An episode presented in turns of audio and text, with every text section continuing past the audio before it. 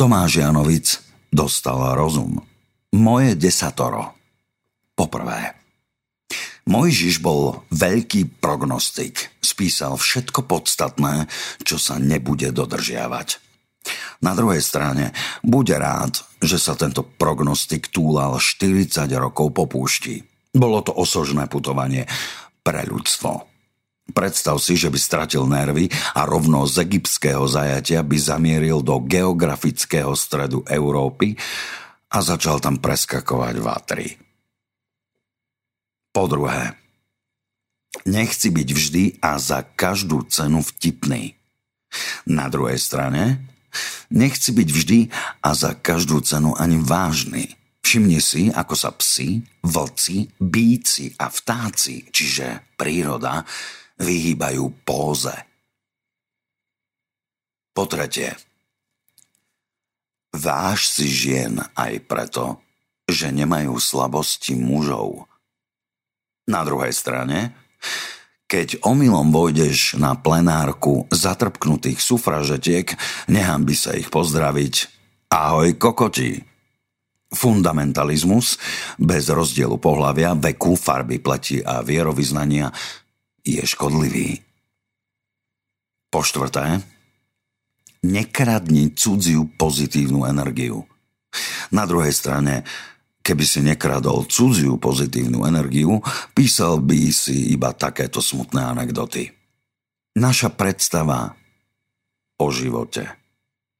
Trocha sa narodiť, trocha si požiť a potom trocha zomrieť.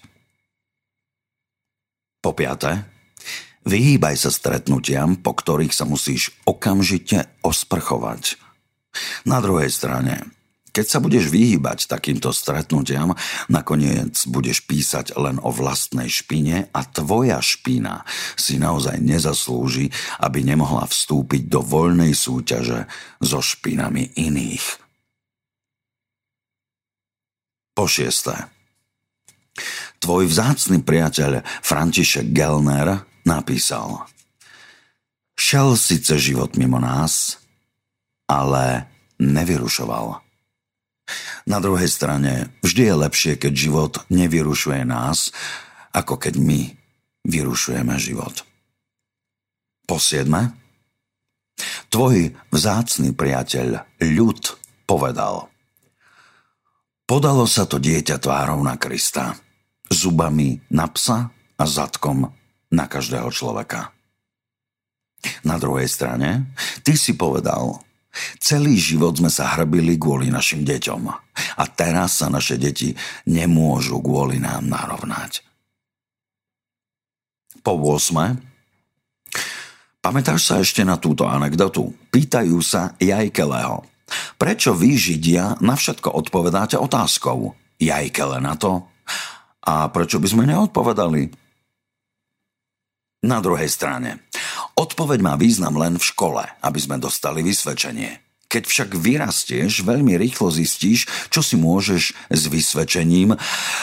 Takže celá táto druhá strana 8. prikázania je vlastne irelevantná. Po 9. Nedávno ťa trklo, že jedno z tvojich najfrekventovanejších slov je slovo stačí. Napríklad: stačí, keď raz prikývneš a potom už privykneš. Možno a vlastne celkom určite je to preto, že si podvedome vystihol našu podstatnú národnú čertu. Nežijeme na doraz. Stačí nám, čo by nám nemalo stačiť, a nestačí nám, čo by nám stačiť malo. Určite by sa o tomto fenoméne dala napísať rozsiahla esej, ale veď aj ja som jeden z nás, takže na dnes stačilo. Na druhej strane, má to veľkú výhodu. Nemusím si lámať hlavu nad 10. prikázaním.